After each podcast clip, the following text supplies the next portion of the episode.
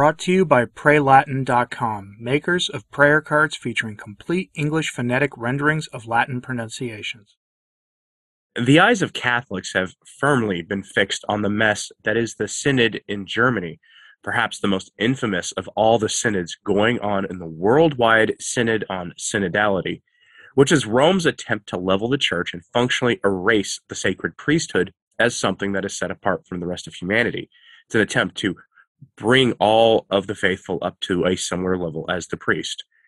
But while our eyes have been fixed on bishops in Germany who brag about their bathing suit vacations, back in America, Francis is sending some of his assistants to endorse on his behalf a group in America that has been formally rejected by the American bishops. They are a group celebrated by Pastor Jimmy Martin of the Jesuit Church because they are cut from the same cloth as he, and that subject that he has a strange fixation on. Today, I'll go over this story and frame it with another story that was largely ignored. Francis's voice in America is claiming essentially that traditional Catholics are schismatics and heretics.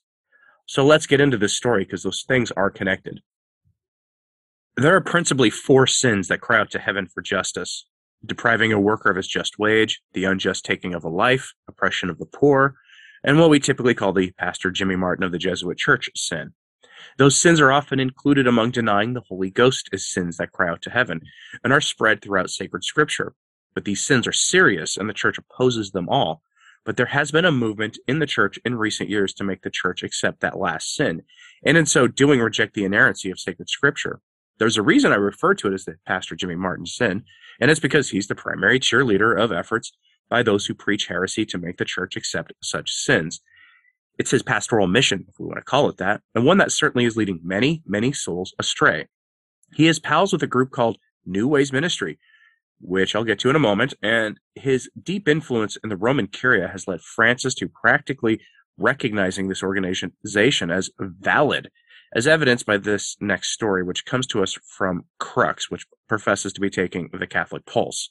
Headline Holy Spirit is guiding Church on Synod, Vatican official tells. Pastor Jimmy Martin Group. This is an astonishing story in that Francis sent a sister pantsuit type to represent him to a group of this kind that had officially been condemned by the church, and she came preaching the message of the synod in an official capacity from Rome and using the synod to promote their message. From the article, quote, the main protagonist in the Catholic Church's two-year synodal process now underway is the Holy Spirit who is ready to guide us on this journey. Xavier missionary sister Natalie Becquart told a U.S. audience April 3rd. The aim of a synod is to foster communion and build a consensus. Becquart said that said to an audience made up primarily of James Martin Catholics via Zoom from Rome. If we really want to listen to another, if we listen deeply, we will discern how the Holy Spirit is calling the church to move forward. About a thousand people from 37 countries participated in the online event sponsored by New Ways Ministry. The organization's executive director, Francis De Bernardo, called it historic that a Vatican official was addressing a James Martin audience. He welcomed the undersecretary and participants and was moderator of the session that lasted just over an hour. End quote. That's called burying the lead, folks. They neglected to mention that New Ways Ministry has been repeatedly condemned by the church for rejecting the church's teaching on the matrimonial sacrament.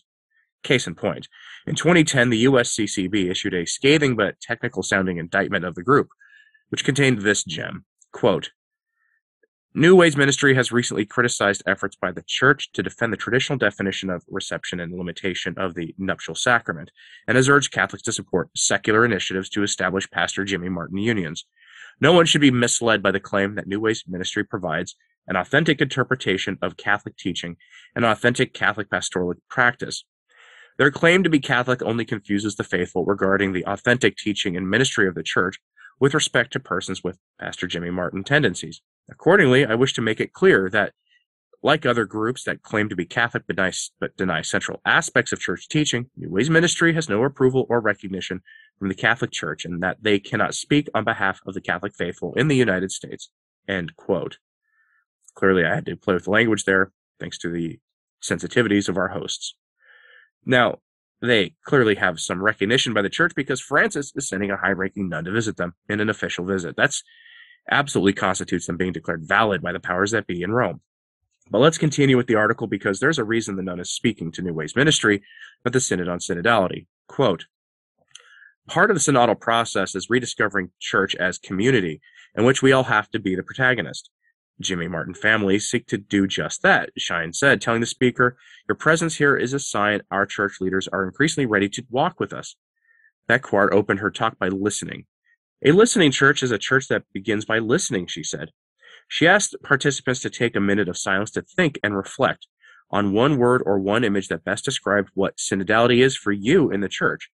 Then she invited participants to share this in the Zoom chat area. Their words flooded in discernment, hopeful dialogue, openness, empowerment, oneness, authentic listening, grassroots takeover, excitement, humility, engaged, correction, community, diversity, welcome, understanding, acceptance, affirmation, listening with our hearts, and respect for the laity. She called participants' attention to the first sentence of the Synod preparatory document. The Church of God is convoked in Synod.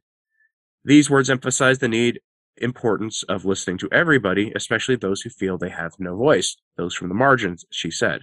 A synodal church is about communion, participation, and mission, as the document in the synod theme state, Beckwart said. These are three inseparable keys at the heart of a synodal church, where participation in the church's missionary synodality to serve the world must be shared by all, she added.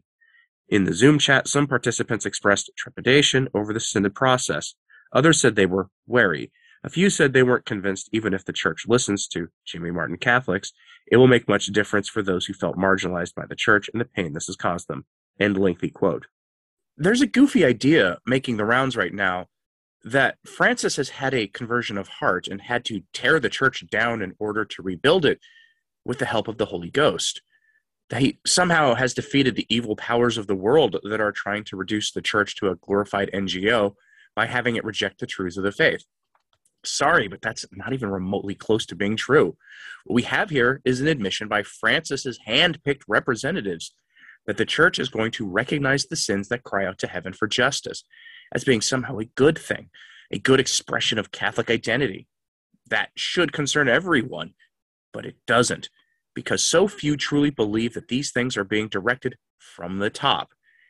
If while I was reading that quote from above, you thought it came from the synodal way in Germany, you'd be forgiven for thinking so.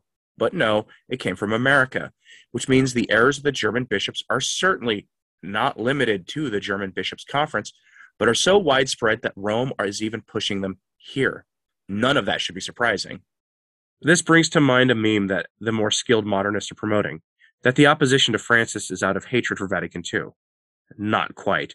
Certainly, most traditional Catholics would agree that there has been no better representation of the spirit of Vatican II than Francis, and few trads hold Vatican II in any positive regard. But Francis would do what he does even in a pre Vatican II church if he had been elevated to the papacy before the council. The laws of the church don't really seem to matter to him, but this idea is repeated by the lay voice for Francis, Massimo Faggioli, in his piece in the National Catholic Reporter a couple of days ago. Headline Opposition to Pope Francis is rooted in a rejection of Vatican II. Apparently, it isn't because traditional Catholics reject the innovations of the past few decades and instead cling faithfully to what was always taught before. No, but out of some ideological stance instead.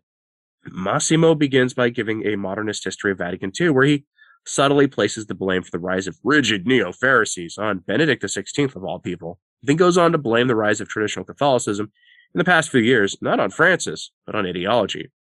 From his article, quote, the interruption in the reception of Vatican II has become a crisis of ecclesial communion during the pontificate of Francis. But this started even before the beginning of his pontificate. The neoconservative and neo-traditionalist voices within the U.S. episcopate felt orphaned suddenly on February 11th, 2013, when Benedict XVI announced his resignation. There were orphans of Benedict's pontificate in the Roman Curia among bishops, theologians, and politicians. But this sense of loss was particularly acute in the US because of the largely mistaken feeling that Joseph Ratzinger, Benedict XVI, had turned the table on Vatican II, the expectation that he had settled forever the disputation on the interpretation of the council. As prefect of the Congregation for the Doctrine, or CDF, of the faith first, and then as Pope. This is based on the fact that the elevation of Pope Francis on March 13th, 2013, has indubitably changed the landscape of the church and especially of the debate on Vatican II. From the very first weeks and months of his pontificate, Pope Francis showed a full and unequivocal reception of Vatican II, Also, thanks to the theological and ecclesiastical debate on Vatican II, which in these last 50 years never ceased to be part of the real life of the universal church. Faithful to the intuitions of Vatican II, which are expressed in only a partial manner in the final documents of the Council, Francis speaks of the theological value of spiritual poverty as a condition for accepting the gospel of Jesus Christ, and proposes a radical and continuous need for the church and Christians to be next to the poor in the sense of existential and economic poverty. This emphasis on social justice is part of Francis's ecclesiology, an ecclesiology of the people of God, that has clear implications also on the level of a more conciliar style and structure of church government. Francis talks about a greater collegiality with the bishops and synodality at various levels in the church. Francis's documents and gestures of dialogue with that other militant faith in the Holy Land parallel only with John Paul II's documents and gestures of dialogue with our elder brothers. End lengthy quote. In other words, Benedict tried to scale back Vatican II, and Francis is really doing the work of the Council, finally, 50 years after the close of the Council. And by implication, anyone who objects to the excesses of these past few decades, but especially these past few years under Francis, is a schismatic. This is the meme that is being promoted by the mouth- mouthpieces for Francis, and this is happening while New Way's ministry is being informally welcomed into the fold by Rome, which sends a signal to the USCCB to stop opposing them and Jimmy Martin's work in America. This is a mind boggling demonstration of the state of the church, and few are picking up on it. Those who oppose the sins condemned by the church are outside the church by this twisted logic. Talk about engaging in mental gymnastics. But that has been Massimo's MO for some time. He was one of the first to admit that the ecclesiology of the post conciliar era was not compatible with traditional Latin Mass, which is a fine and fancy way of stating that what Vatican II wrought was functionally a new religion. So, of course, he's going to be hostile to anyone who has and advocates for the authentic faith. What did you think of all of this? let me know in the comments, please. What should be done about New Way's ministry, given that Francis is endorsing them publicly now? Has Francis become a great and traditional pope? And I would think so if only I saw with the eyes of Catholic charity that I'm in the wrong here. Let me know in the comments, please, and like and subscribe if you haven't. It really does help. As always, pray for the church. I'm Anthony Stine. Ave Maria.